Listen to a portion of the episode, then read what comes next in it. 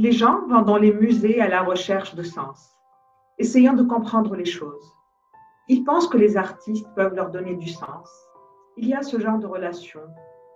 Les gens ont soif de sens, c'est leur relation avec l'art en général. Nous parlerons aujourd'hui de quête de sens dans l'art, du système qui récupère inexorablement, du cynisme, mais aussi de bien d'autres choses. Notre invitée aujourd'hui est la cinéaste tunisienne Kauthar Benehmia, que nous avons citée en exergue de cette émission. Mais avant de parler euh, du nouveau film de Kauthar Benehmia, L'homme qui a vendu sa peau, le film qui m'a subjuguée, je le dis euh, euh, dès le début, nous allons parler un peu de Kauthar Benehmia, de la personne de Kauthar Benehmia. Bonjour Kauthar, ravi? Bonjour Maya. Alors Kauthar, cette, cette quête de, de, sens dont on a parlé dans l'exergue, on vous a cité parlant de ça. Euh, vous l'avez commencé dans les livres. Enfance à Sidi Bouzid, il n'y avait que les livres, il n'y avait pas autre chose. Je vois que vous savez tout, vous avez fait euh, votre travail. Et bien sûr. Effectivement, cette quête de sens, euh, je l'ai trouvée dans les livres parce qu'à l'époque, je me souviens, j'étais petite, en première année ou deuxième année secondaire, je, je, je, je commençais à lire et euh, il y a une gamine dans ma classe qui m'a parlé de la bibliothèque. Et je ne savais pas qu'un qu'un édifice aussi super et extraordinaire existait. Et je me souviens, je suis sortie de l'école je suis allée dans la bibliothèque et c'était euh, Alice au pays des merveilles. J'ai passé, euh, je ne sais pas, je pense qu'on m'a mis à la porte à la fin. Et quand je suis rentrée à la maison, il y avait ma mère qui a alerté tout le monde parce qu'elle ne savait pas où j'étais. Et je pense que ça m'a, comment dire, cette découverte-là m'a accompagnée euh, jusqu'à très tard parce que j'ai découvert quelque chose qu'on appelle un récit cohérent. C'est-à-dire, on a euh, d'un côté la vie, euh, dans, avec son côté chaotique, on essaie de lui donner du sens a posteriori parce qu'il nous arrive plein de choses qu'on ne comprend pas, mais et plein de choses, on agit de plein de manières euh, inconscientes, donc on ne sait pas trop, et on lui donne du sens a posteriori, donc on se raconte une histoire. Alors que dans les livres, dans les romans, le sens est cohérent de bout en bout. Euh, et donc, du coup, voilà, il y a eu cette découverte grâce à la littérature euh, au début et au cinéma ensuite, et à l'art en général. Voilà. Quand vous pour revenir à votre enfance, euh, vous comparez votre enfance à celle d'Elena Ferrante, euh, euh, l'auteur de L'amie prodigieuse, une enfance pauvre à Naples. Mais comment vous savez ça? Bah, J'ai toutes vos interviews. Ok, très bien, j'ai dû dire ça, oui. Oui, parce que quand j'ai lu. Avez dit ça chez avec, ah, ok. Je, dis, je dis des choses que j'oublie, mais effectivement, quand j'ai lu euh, ce roman, L'amie la, prodigieuse, enfin la trilogie en entier, ben, je ne pouvais pas m'arrêter parce que c'était moi, c'était mon enfance, j'étais ce personnage principal. Euh, voilà, c'est pas Naples dans les années 60, 60 euh, mais c'est Sidi Bouzi dans les années 90. Et il y avait voilà la bibliothèque qui jouait un rôle, enfin le fait d'emprunter des livres, de dévorer des livres pour euh, voilà vivre dans son imagination, avoir euh, être euh, comment dire faire partie d'une famille nombreuse. En plus, on avait tout le temps des invités. Donc, le seul espace mental que j'avais, c'était mon imagination. Et du coup, je me suis retrouvée dans ce livre. Effectivement, c'était comme si je, je, me suis rencontrée. Voilà. Mmh. D'ailleurs, au début de votre enfance et de votre adolescence, vous destiniez plus à l'écriture. Vous voyez, oui, euh, comme votre père, l'écrivain Marcel Benehmea. Oui, oui, parce que je pense que le cinéma, ça m'a jamais. Euh, ça me semblait tellement loin de ce que je voyais autour de moi. Par contre, l'écrit, le verbe, ça existait autour de moi. C'est quelque chose que je, je connaissais. C'est-à-dire, le cinéma, c'était quelque chose qui venait de l'extérieur, alors que la littérature, les livres, la poésie existaient dans la région. On va dire, je connaissais des figures, euh, on va dire, euh, comment dire, des rôles modèles qui avaient cette fibre-là. Donc, quand on est enfant, voilà, on s'identifie à son, son, milieu et je me disais, je vais écrire des livres un jour. Et effectivement, c'est quelque chose qui me, qui me faisait rêver, raconter des histoires et, et je m'apercevais à quel point c'était difficile. Donc voilà, au début, c'était ça, raconter des histoires. Sous quelle manière, je ne sais pas, mais il y avait cette envie. Mhm. Le cinéma, vous y venez par, euh, par Bollywood, par les films en, VHS et par Bollywood qui vous fascinaient, vous trouviez ça très très beau? Oui, exactement. Je pense qu'à un certain moment, on avait acheté, mon père a, acheté un magnétoscope, donc on faisait le va-et-vient enfin, entre la maison et le vidéo, vidéo club, et il y avait beaucoup de films indiens, Bollywood, et je trouvais ça magique. Oui, enfin, Vidéo Club, c'est le type qui a. ouais, ouais. À l'époque, c'était la VHS. Moi, je suis de la génération, euh, génération VHS. Donc, euh, et donc, du coup, ouais, je découvre ce monde euh, où on chante, on danse, plein de couleurs, où il y a de très belles femmes, où c'est des, des, des, mélodrames énormes, des comédies.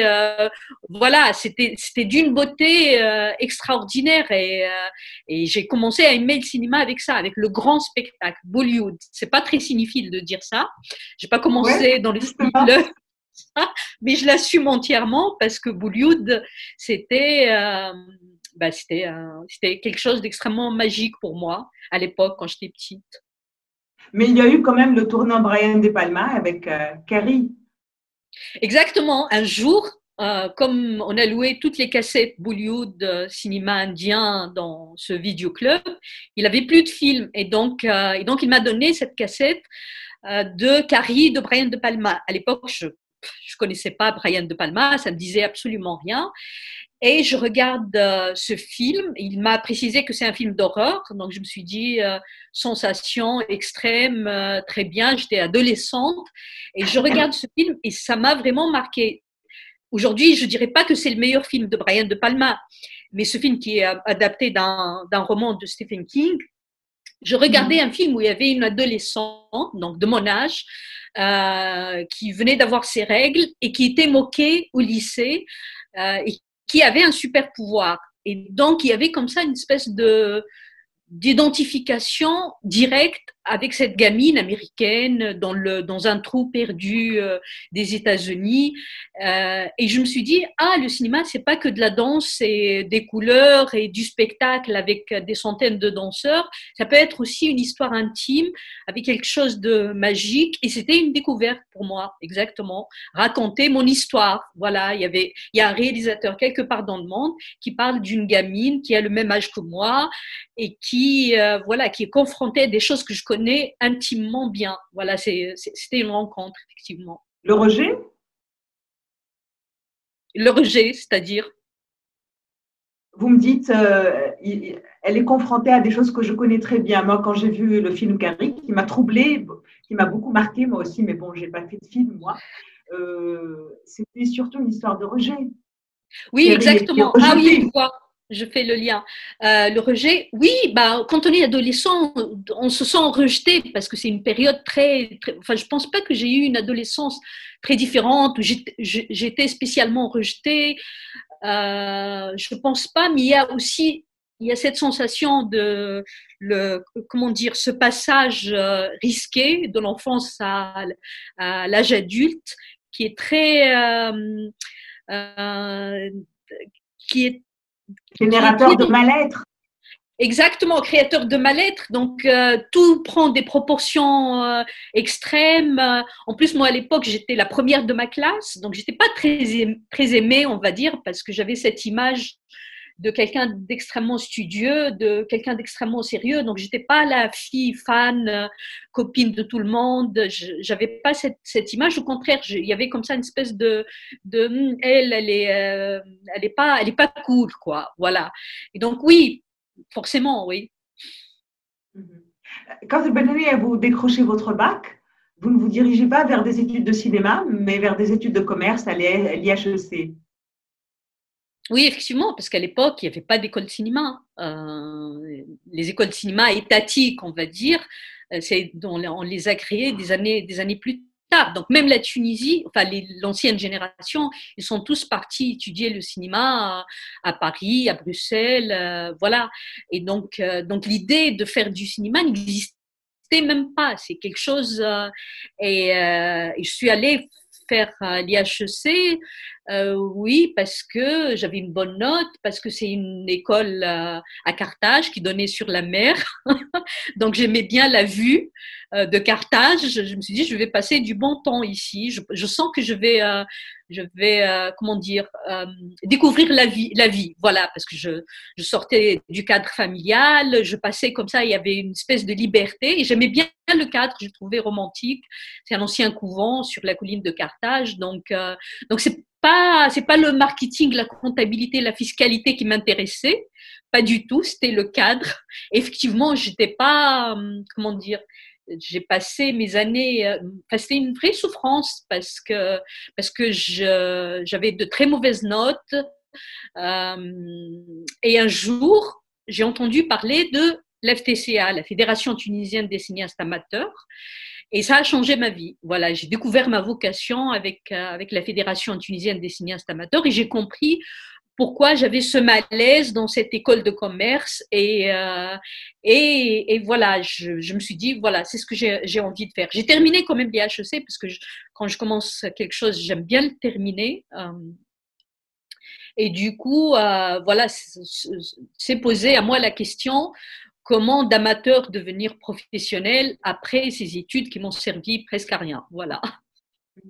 Mais quel a été le déclic qui vous a permis de vous dire, voilà, je vais me diriger vers le cinéma, je vais en faire mon métier, euh, parce que c'est une décision qui est difficile à prendre, d'abord par rapport aux parents, parce que les parents jusqu'à aujourd'hui en Tunisie et même ailleurs croient que le cinéma n'est pas un vrai métier, alors que les études de commerce sont des études prestigieuses, c'est de vraies études. Oui, euh, exactement. C'est pas le, bah, le cinéma, c'est un métier risqué. Tous les métiers d'art, euh, c'est des euh, réussir dans l'art, c'est ça reste très limité et, et financièrement, c'est pas intéressant. Donc, faire des études de commerce pour finir. dire je veux faire des films, c'est pas c'est pas du tout rassurant. Alors le déclic, j'essaie de chercher le déclic. Je pense pas qu'il y a eu un moment comme ça de de révélation mais l'accumulation de beaucoup de choses, en fait. C'est, c'est le fait de vouloir raconter des, histoires euh, depuis l'enfance. C'est euh, cette possibilité que m'offrait le cinéma de raconter des histoires visuellement. C'est ce défi aussi de se dire, euh, euh il faut que je raconte une histoire visuellement. C'est quelque chose d'extrêmement compliqué, mais je vais prendre le temps de le comprendre. Et comme je, je, c'est, c'est une passion pour moi, euh, je vais le faire jour et nuit. Voilà. Parce que je vais m'amuser. Ça va pas me fatiguer. Ça va, ça va être génial. Et, euh, voilà, je pense que c'est, euh, parti de là. ensuite, quand on voit des films, on a des, il y a des films qu'on a l'impression que on les a racontés tellement ils, ils correspondent à quelque chose qu'on voulait dire, mais sur lequel on n'arrivait pas à mettre des mots. Et donc, je pense qu'il y a comme ça un certain nombre de films qui ont, qui m'ont donné cette sensation euh, extrêmement jouissif.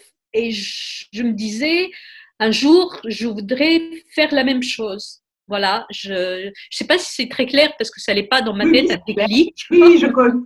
Oui, c'est très clair. Mais, euh, Mais quand vous venez l'heure de votre première expérience de fiction, vous déchantez, vous étiez encore en école euh, de cinéma et vous dites peut-être que la réalisation n'est pas un métier qui est fait pour moi. Qu'est-ce qui s'est passé? Je pose la question parce que ça peut illustrer toutes les difficultés que peut rencontrer un débutant. Oui, exactement. Décourager aussi.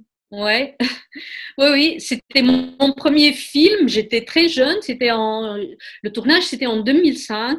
C'était un film en 35 mm en plus, donc euh, il n'y avait pas de laboratoire en Tunisie, donc 35 mm c'est la pellicule. Fallait tourner, envoyer dans un laboratoire en Belgique pour revoir les images, tout ça. Et comme j'étais très jeune et je travaillais avec une équipe quand même de techniciens, des vieux de la vieille, on va dire, des gens qui ont beaucoup d'expérience. Et, et je pense que je me suis rendu compte que mon éducation de jeune fille sympa, adorable, souriante, gentille, qui doit plaire à tout le monde, et l'éducation de la majorité des jeunes filles, je pense, dans le monde entier, ne m'aidait pas beaucoup dans ce contexte parce que réaliser un film, euh, c'est-à-dire gérer une équipe, gérer des égaux, demander des choses, euh, imposer sa vision, pas l'imposer, mais essayer de ramener tout le monde vers sa vision. Et comme les techniciens, j'avais l'impression, moi aussi, je n'étais pas sûre de moi-même, qu'ils me regardaient, mais c'est qui celle-là qui fait un film?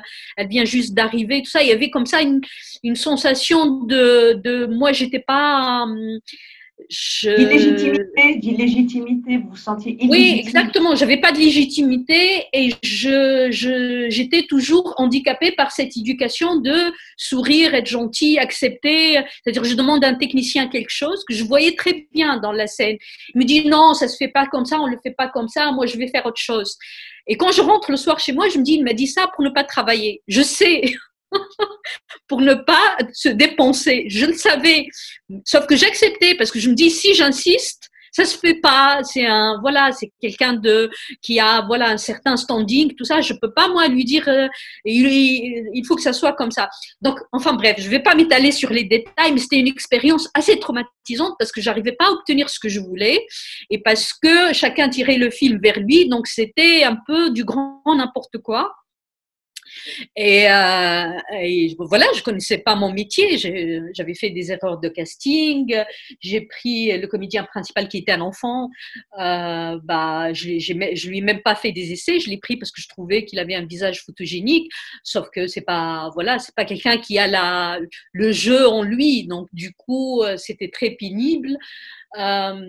Donc, j'ai commis les erreurs qu'on peut imaginer d'un premier, d'un premier film et c'était tellement traumatisant et tellement un coup dur pour, euh, pour euh, mon ego que je me suis dit c'est pas un métier pour moi. Gérer des gens, leur imposer, enfin leur demander de faire ce que la vision que j'ai dans ma tête, ça demande du charisme et ça demande de, de quelque chose que j'ai pas moi. et donc de l'autorité de l'autorité, ouais. Et, et, du coup, je me suis dit, je vais, je vais écrire des scénarios. Euh, ouais. Donc, moi, je suis seule dans mon coin. Oui, vous êtes tournée vers l'écriture des, des scénarios et euh, aussi vers les documentaires. Vous vous êtes dit, voilà, le documentaire, c'est quelque chose qui est dans mes cordes, du moins financièrement aussi. Exactement, en fait. Aussi. Ouais, j'ai passé quelques années à, comment dire, à retourner la question dans tous les sens. Et euh, il se trouve que j'ai fait une formidable rencontre avec le documentaire, le cinéma documentaire. J'étais devenue, euh, voilà, je regardais euh, un documentaire par jour, si ce n'est pas plus, et ça me paraissait quelque chose de, formidable, le réel, c'est-à-dire donner du sens au réel pour euh, reparler de sens. Euh, et, je me suis dit, ça, voilà, ça demande pas une équipe, euh, un documentaire, c'est trois, quatre personnes maximum, parfois deux personnes.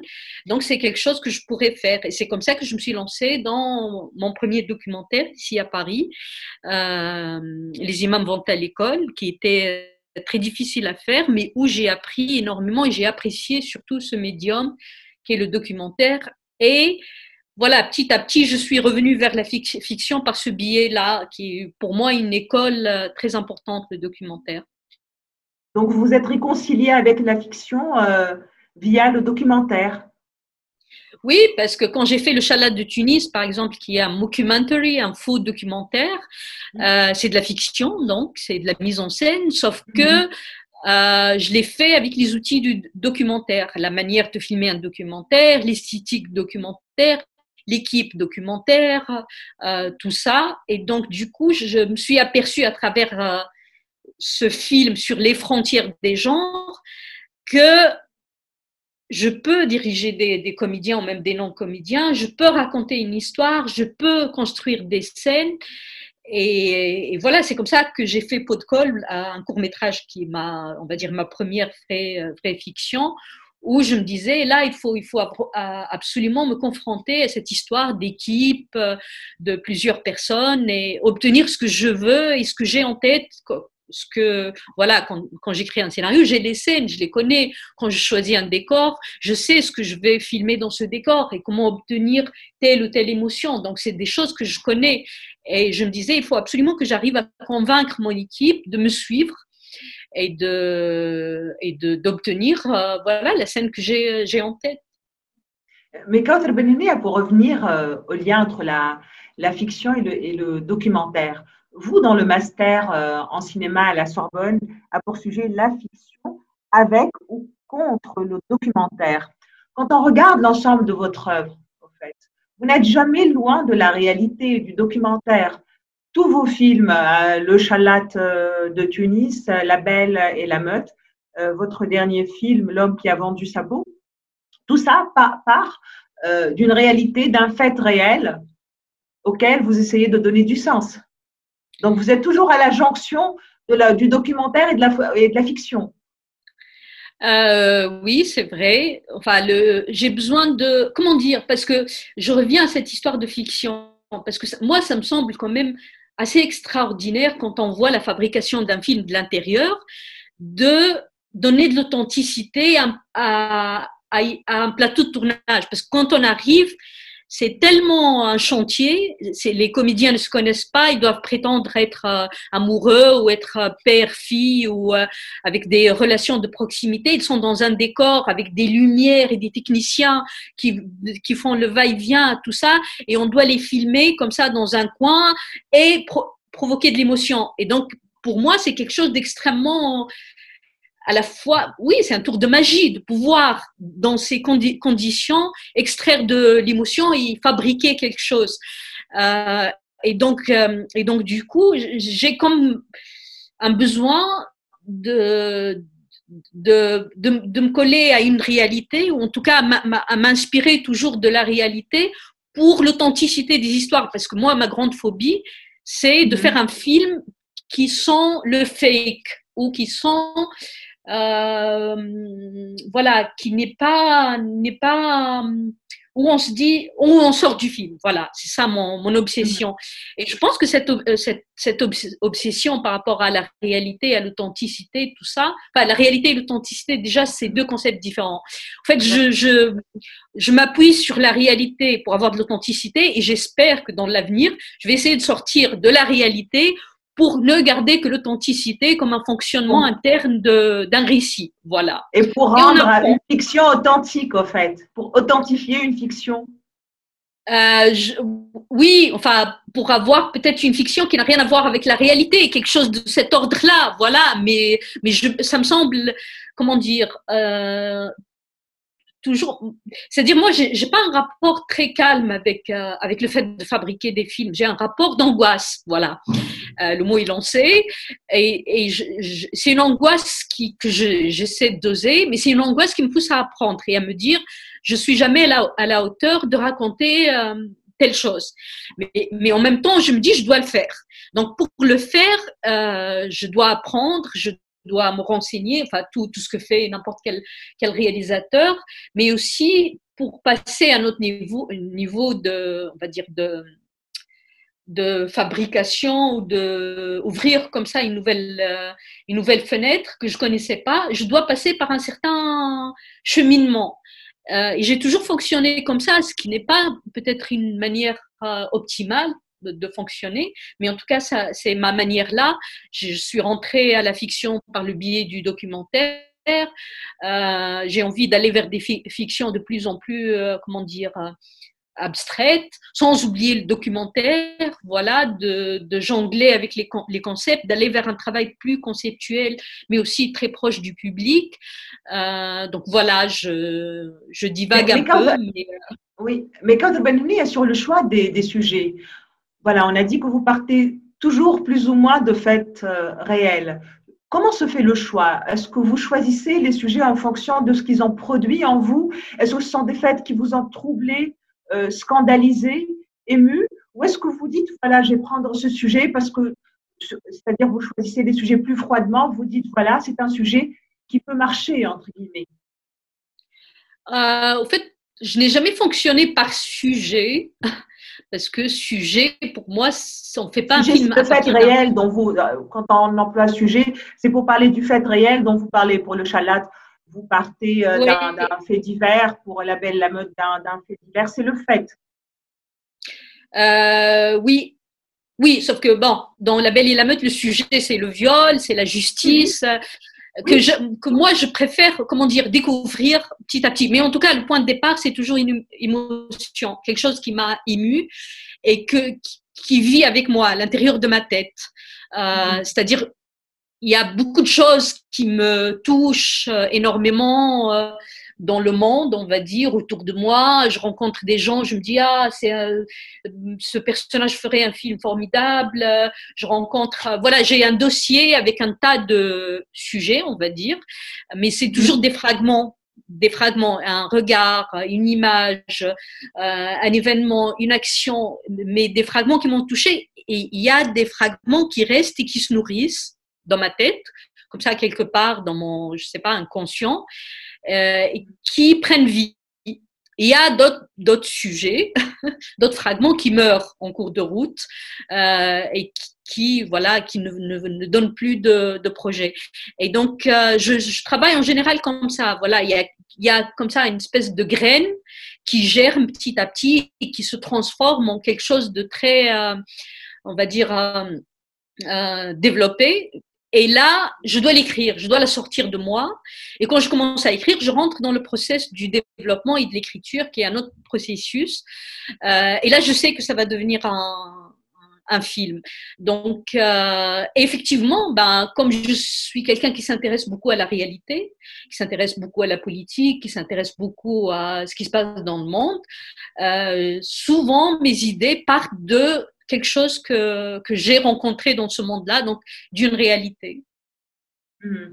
Quand il y a votre dernier film, L'homme qui a vendu sa peau, qui m'a subjugué, je l'ai dit euh, d'entrée de jeu, et cependant très différent de vos précédents films.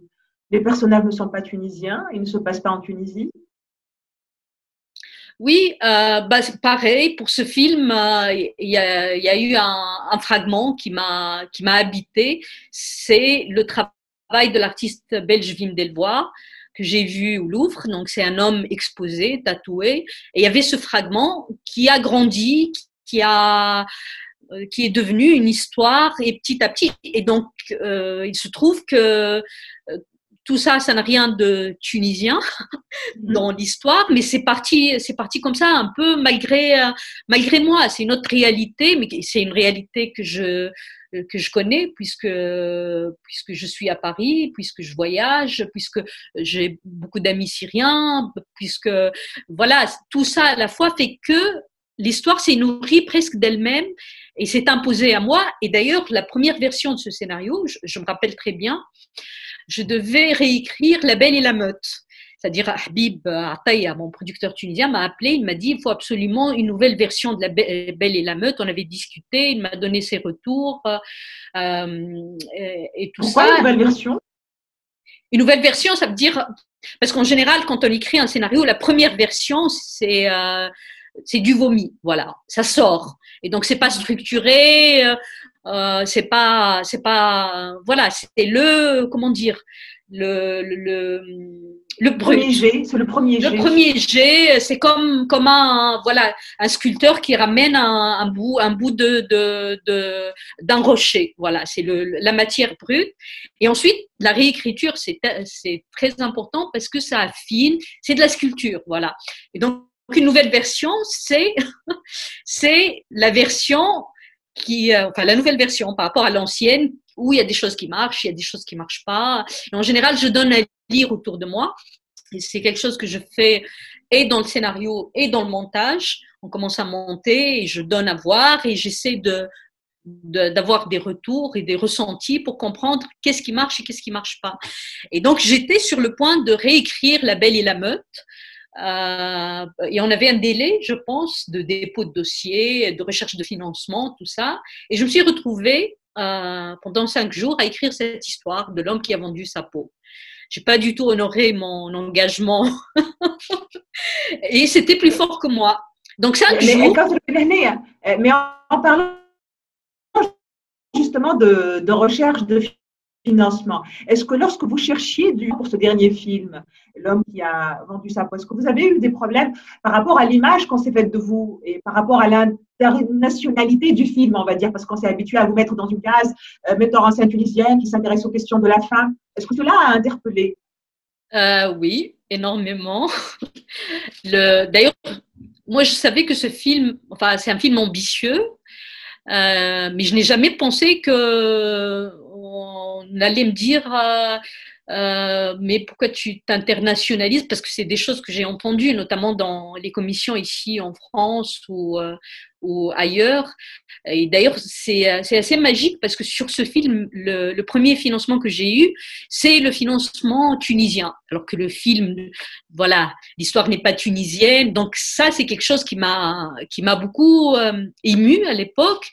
Voilà, je me suis dit j'ai un soutien financier de mon pays. D'ailleurs, on a tourné trois semaines en Tunisie.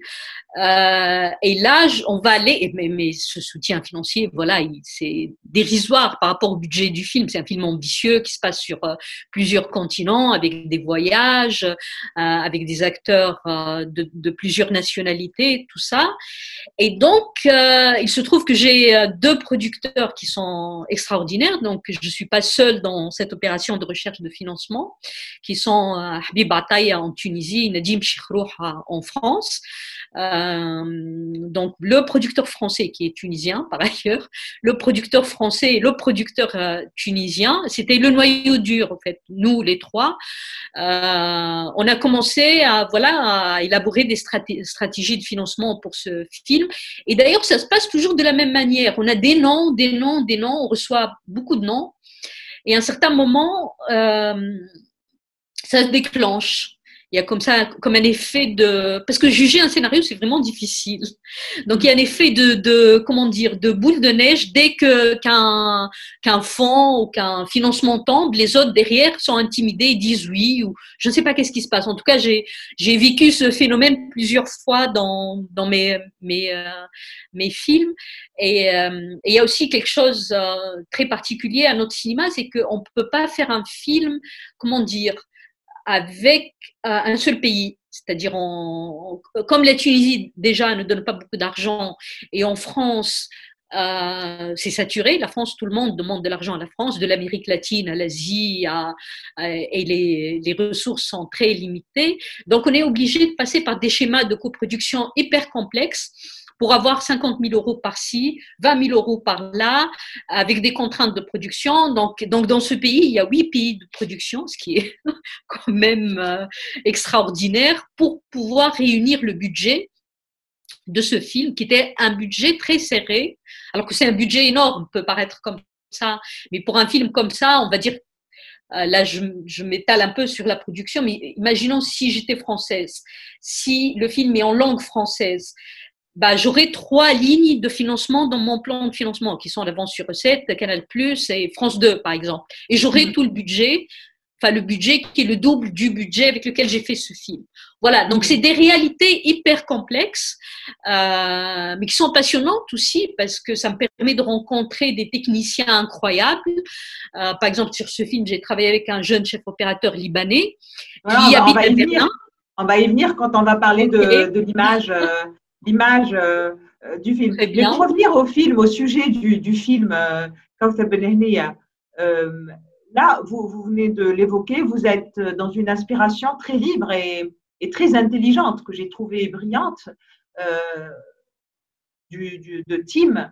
Tim, pour le rappeler, c'est Tim Steiner, euh, ce Suisse qui a vendu euh, son dos au plasticien belge Wim Delvoye et qui a posé à l'époque le problème des limites de l'art, de la marchandisation du corps. Et c'est ça qui, est, qui, a interpellé. Oui, parce que moi, quand j'ai vu cette œuvre, je me suis dit, l'artiste, l'artiste quand même, ah, j'adore. J'aime beaucoup cet homme parce que euh, c'est un. Ça ne vous a pas choqué à l'époque? Ça ne vous a pas choqué? Mais de toutes les façons, on sait tous qu'on aime ce qui nous choque, ça nous fascine. Donc, on va pas jouer les, les effarouchés. Euh, J'ai trouvé ça parce que d'abord parce que je voyais l'idée qu'il y avait derrière ça. C'est quand même de rire au nez du marché, du marché de l'art, de dire voilà, je vous ai ramené un être humain comme œuvre dites-moi, qu'est-ce que vous allez faire avec ça? Enfin, je, me suis fait mon film par rapport à, cette image-là, et je trouvais la, provocation quand même très euh, juste, quoi. C'est c'est malicieux, espiègle, cynique. Enfin, ça mélangeait tout ça à la fois, tout ce que j'aime. Donc, du coup, euh, voilà, c'est parti de là. Surtout le, surtout le cynisme. Là, je vais vous lire le commentaire de Michel Onfray euh, quant à ce dos humain de, de Wim Delvoye en tant qu'objet artistique. Wim, il y en a qui prononcent Delvoye, il y en a qui prononcent Delvoye, pratique l'oxymore pour faire pièce au cynisme vulgaire de notre époque. Vulgaire parce que libéral, marchand, consumériste, nihiliste, acéphale. Son cynisme propose un antidote réfléchit sur la différence de degré entre l'homme et un animal. C'est ce cynisme qui vous a attiré? Moi-même, c'est ce qui m'a, c'est ce qui m'a subjugué dans votre film. C'est ce cynisme. Oui, enfin, moi, vous cherchiez un antidote, vous aussi, à la vulgarité de, de ce monde? Euh, il y a beaucoup de choses, parce que c'est pas, c'est pas une, seule recherche. Il y, a, il, y a, il y a beaucoup, beaucoup d'éléments. D'abord, c'est cette idée que, que les, les, les gens ne se valent pas euh, c'est-à-dire ça dépend de ton passeport, de ta nationalité. Euh, c'est quelque chose que je connais euh, intimement. Euh, et il y a cette idée qu'on vit dans un monde où, c'est-à-dire, on nous propose un, un, seul système triomphant depuis depuis l'effondrement de, de, du bloc de, de enfin l'autre bloc quoi, de l'est, voilà. on, enfin, on, vit dans un âge du, le, triomphal du libéralisme, marchandisation, commerce, et c'est l'idéologie dominante, et c'est l'idée principale, et tout, et n'importe quel discours peut paraître ringard, et on n'arrive pas à sortir de ce système parce qu'on n'a pas d'alternative et de proposition. Et donc, euh, et donc il y a cette, cette idée aussi que, que euh, qui peut paraître un peu romantique, c'est effectivement ce côté extrêmement cynique de, de, de la triomphe du capitalisme. C'est-à-dire, il y a quelque chose d'extrêmement arrogant que je voulais approcher, mais quelque chose d'extrêmement fascinant aussi dans le capitalisme quand même. C'est-à-dire, c'est pas, c'est pas quelque chose, je, comment dire, euh, pour être un peu plus nuancé, euh, c'est pas quelque chose que je trouve extrêmement diabolique, et, parce qu'il y a quelque chose de l'ordre du génie dans le capitalisme. Sinon, il triompherait pas. C'est un, un, système hyper, hyper complexe. Et quand j'ai pensé mon artiste, et j'ai quelque chose comme ça, j'ai toujours pensé que les artistes dans le cinéma ont un côté extrêmement euh, romantique, alcoolique, euh, marginal, tout ça. Et je me dis, les vrais artistes de notre époque aujourd'hui, c'est les grands entrepreneurs, c'est euh, les, euh, les mecs qui ont fait Google, c'est les mecs qui ont fait, enfin, Mark Zuckerberg. du GAFA. Voilà, exactement. C'est eux les créateurs, artistes qui façonnent notre monde et le monde de demain. Euh, et donc, je voulais voilà, proposer une figure d'artiste qui soit à la fois extrêmement cynique, extrêmement détestable, comme ces mecs-là, mais en même temps extrêmement intelligent et qui voit tout juste de cette manière-là. Et donc, d'où euh, voilà le personnage de euh, Geoffrey Godefroy dans mon film. Voilà. Mais, ce qui est brillant, ce qui est brillant dans votre film, c'est que vous avez poussé, poussé l'idée première, l'idée du plasticien belge. Si lui, comme euh, le dit Onfray, pose le problème de la, c'est un problème qui est politiquement correct, la différence entre l'homme et l'animal. Mais le problème que vous posez est encore plus, plus grave et politiquement incorrect. C'est la différence entre un homme et un autre, et un autre homme. Oui. C'est en fonction du passeport. C'est les hommes en fonction de là où ils sont nés, ceux qui sont nés du bon côté et les autres, nous en l'occurrence. Exactement. Oui, oui. Euh, oui, d'ailleurs, euh, bah, c'est ça. Moi, quand je tombe amoureuse d'un concept ou d'un fragment, voilà, j'essaie de sonder, euh, bah, le sens, euh, sonder le regarder d'une manière sphérique, on va dire, de tous les, dans tous les sens. Et, et du coup, voilà, je, dans cette recherche, dans ce questionnement, je découvre des dimensions par rapport à ce travail. Donc, il y avait ce travail de Wim Delvoye, qui a d'ailleurs adoré notre œuvre, qui est le visage Schengen, parce que lui, il n'a pas tatoué un visage Schengen, il a tatoué une Madone euh, sur le dos de Tim Steiner. Et qui fait lui une, une, une, caméo dans votre film, on le voit dans Exactement. il fait l'agent des assurances. Exactement. Avec une réplique qu'il a eu dans la vraie vie en plus. Exactement, il a adoré ça parce que, en fait, c'est assez amusant mon rapport avec Wim Delvoye parce que c'est un, une figure de l'art contemporain, euh, c'est quelqu'un d'extrêmement connu et euh, quand je l'ai approché pour la première fois euh, pour lui dire j'aimerais faire un film et partir voilà de ton travail parce qu'il y a la question des droits qui se posent et moi je voulais aussi avoir ses œuvres dans mon film tout ça après ce rendez-vous j'ai eu l'impression qu'il ne m'a comme il ne savait pas qui j'étais, il y, avait comme ça quelque chose de l'ordre de la méfiance. Euh, voilà, je, il ne savait pas comment. En plus, je pense qu'il a eu une très mauvaise expérience avec un autre film flamand dans lequel il a participé. Donc, euh, pour lui, c'était. Mais quand même, il m'a dit OK pour le principe. Et moi, j'avais besoin de son OK pour avancer justement dans mes versions de scénario et le financement. Et ensuite, euh, bah, on était en contact avec son euh, manager, son, euh, qui nous a dit qui nous a dit que voilà, Vim accepte tout ça, mais il veut pas être trop associé au film parce qu'il a sa propre identité. Il faut pas que ça soit euh, et je lui dis, bah, il n'y a aucun souci. De toutes les façons, c'est tellement éloigné de ce qu'il a fait que. Et euh, ensuite, il y a eu le casting de, du rôle de l'artiste.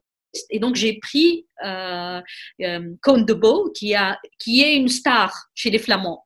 C'est un, un, comédien belge qui est très connu. En, et donc, Cone, il a adoré le scénario. Il m'a dit J'aimerais bien extrêmement beau, extrêmement charismatique, euh, euh, m'a demandé de rencontrer Wim Delvoye. Et donc, après cette rencontre, Wim Delvoye a complètement changé son regard sur le film. Il voulait qu'il soit plus impliqué dans le film et c'est comme ça qu'il a accepté de faire ce cameo dans le film. Et au contraire, il était très heureux de le faire. Donc, euh, grâce à Comte de Beau, j'ai eu plus de crédit aux yeux de Wim Delvoye. Et, euh, et au final, il a vu le film, il a adoré. On a passé deux heures. Il a, il a même, il m'a même raconté le, la suite du film. Et voilà. Donc, ah, ok. Kadr Ben mais le film est aussi une puissante réflexion euh, sur les systèmes sur les limites du système, sur le système qui récupère toujours, même les œuvres qui sont là pour le dénoncer le système finit par les récupérer. Oui, c'est le génie du capitalisme, on est d'accord. C'est, euh, euh, à dire euh, le génie, je ne sais pas. Le génie, parce que le capitalisme table sur les instincts primaires des hommes. Donc c'est. Oui, mais mais quand on arrive dans un système, c'est facile. Quand on arrive dans un système où tout est récupérable, même la contestation, même la contestation, on lui donne comme ça un, système interne pour, pour, euh, comment dire, euh, je, trouve ça extrêmement, euh, extrêmement fascinant. On est, on est dans un système et je pense que ça fait partie des choses qui ont fait triompher le capitalisme, cette capacité à récupérer tout, qui est une capacité monstrueuse. C'est-à-dire, on peut pas être en dehors du capitalisme. Et d'ailleurs, dans mon film, le personnage principal ne peut pas sortir. C'est-à-dire, à la fin, sont dévoilés la fin, mais pour, pour sortir de ce système, il choisit quelque chose extrêmement extrême, on va dire. Non, mais, vous mais, pire encore, votre héros rêve d'être dans le système, il rêve d'être récupéré par, par le système. Il dit, il dit, je ne veux plus être le coq, je veux être comme ces poussins qui sont générés par la machine. On voit une machine qui génère des poussins. Donc lui aussi, il va être un poussin parmi les poussins. En même temps, on va dire qu'il n'a pas le choix. C'est un réfugié syrien. Exactement. Parce qu'on commence avec quelqu'un qui n'a pas le choix. Et c'est pourquoi il, souhaite faire partie du système. Parce qu'un réfugié, c'est un apatride, c'est quelqu'un qui n'a pas les bons papiers. Donc, il n'est pas dans le système. Le système le refuse. Euh, et donc, le souhait de, chaque réfugié, c'est de faire partie du système. Donc le personnage principal commence au début du film euh, comme ça, avec ce souhait de faire partie du système, de ne pas faire le coq, de voilà, de se plier aux règles, tout ça. Euh, sauf qu'un personnage, ça évolue, ça comprend des choses dans la vie. C'est un personnage est confronté à des euh, à des, des, problèmes, des révélations, une sorte de, voilà, de révélation où il comprend les choses mieux, avec plus de profondeur. Il sait que ce qu'il a toujours demandé ou voulu n'est pas vraiment l'essence des choses, n'est pas vraiment ce qu'il lui faut. Mhm. Mais pourquoi l'histoire d'amour, Kauthar Benehne Est-ce que vous aviez peur d'une overdose de cynisme? Euh, Non, moi j'aime bien les contrastes. Film, sans l'histoire d'amour, il aurait très bien tenu le film sans l'histoire d'amour. Ça aurait été, mais, euh, mais, je trouve ça un peu. Je trouve ça un peu dommage. Moi, j'aime beaucoup les contrastes, c'est-à-dire, je me dis, euh, on a un monde, froid, plein de cynisme, et, de l'autre côté, on a quelqu'un d'amoureux. Il est en plus amoureux comme ça, c'est-à-dire d'une manière euh, presque, euh, comment dire, comme un adolescent, très fraîche, qu'on a presque oublié. C'est quelque chose qui, c'est aussi mon petit clin d'œil à Bollywood, à, pardon, c'est mon petit clin d'œil à Bollywood, au cinéma égyptien, au, euh, au mélodrame, tout ça. Voilà, c'est pour moi c'est du cinéma, c'est pas quelque chose. Et donc du coup, les choses, ce que j'ai essayé de faire dans ce film, c'est de tisser ces mondes-là euh, pour en faire voilà un, seul film. Donc non, l'histoire d'amour elle, est très importante pour moi. En plus, c'est mon euh, comment dire c'est-à-dire, même quand j'étais en train de l'écrire, elle, elle, elle, me donnait de l'espoir dans l'humanité. Voilà. c'est au fait, ah d'accord. Vous aviez peur d'une overdose de cynisme, voilà. Vous euh, bah, on, a, voilà, on a tous besoin de. même contre ce cynisme. Exactement. Et moi, je suis le premier spectateur de mon film, donc, euh, donc voilà, je teste le film sur moi. Mais ce qui est remarquable, Benania, c'est euh, l'extrême esthétique. C'est presque de l'esthétisme dans ce film. Toutes les images, tous les plans sont extrêmement léchés. Et, là, c'est c'est différent de vos autres films où le, propos primé sur, sur l'image. Est-ce une évolution de vue ou est-ce les fonds qui sont plus importants qui vous ont permis c'est cette image extrêmement travaillée, ou alors c'est le monde, c'est l'ambiance du film, ce monde d'art contemporain, les musées. Moi, je pense que chaque film euh, suggère un peu sa forme de par sa, nature. C'est-à-dire le chalet de Tunis, comme c'est une euh, légende urbaine, je ne pouvais pas le tourner autrement qu'un faux documentaire. Voilà, légende urbaine, c'est rumeur, il y a un fond de vérité. Enfin, voilà, c'est mélangé, on ne sait pas trop. Donc, ça m'a imposé cette forme-là. Mmh. Euh, euh, la Belle et la Meute, j'avais besoin d'une espèce d'immersion dans le moment, tout ça. Et donc, j'ai choisi les plans séquences. Euh, pour ce film-là, effectivement, c'est un film qui se passe dans le monde de l'art. Et c'est un film que j'ai toujours imaginé comme un conte contemporain. Il y a ce côté, euh, on ne sait pas, c'est-à-dire on ne sait pas si c'est réel ou non.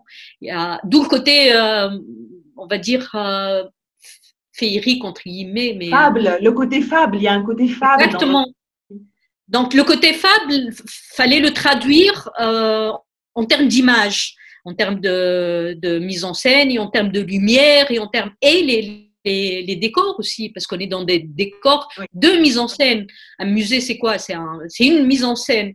Euh, une galerie d'art, euh, voilà, c'est des lieux euh, qui sont des lieux de, mise en scène, de lumière, qui n'est pas du tout une lumière naturelle. On est dans la représentation, et c'est un film sur la représentation du corps. Donc, euh, donc c'est un film, voilà, où j'ai, euh, voilà, un, un, grand travail de recherche sur la peinture, la représentation du corps masculin dans la tradition, on va dire, de de l'histoire de l'art. Euh, et donc tout ça, voilà, ça apparaît, euh, ça apparaît dans, dans le choix et le langage visuel du film. Mhm. Merci Benet. En tout cas, c'est un très beau film qu'on a eu beaucoup de plaisir euh, à voir. Nous allons clore l'émission comme d'habitude sur votre choix musical. Vous avez choisi un morceau qui vient de votre film, un extrait de votre bande sonore. Présentez-nous ce morceau. Alors, c'est un morceau composé par euh, Amin Bouhafa, qui est un, compositeur de renom, on va dire, euh, tunisien qui vit ici à Paris, avec qui j'ai fait La Belle et la Meute, j'ai fait Les Pastèques du Sheikh. Euh, et là, c'est notre troisième collaboration. Et sur ce film spécialement, je trouve qu'il a, qu'il s'est dépassé. Je trouve aussi. Je trouve aussi. je trouve qu'il a fait, en plus il a fait, il a fait de la recherche sonore d'abord.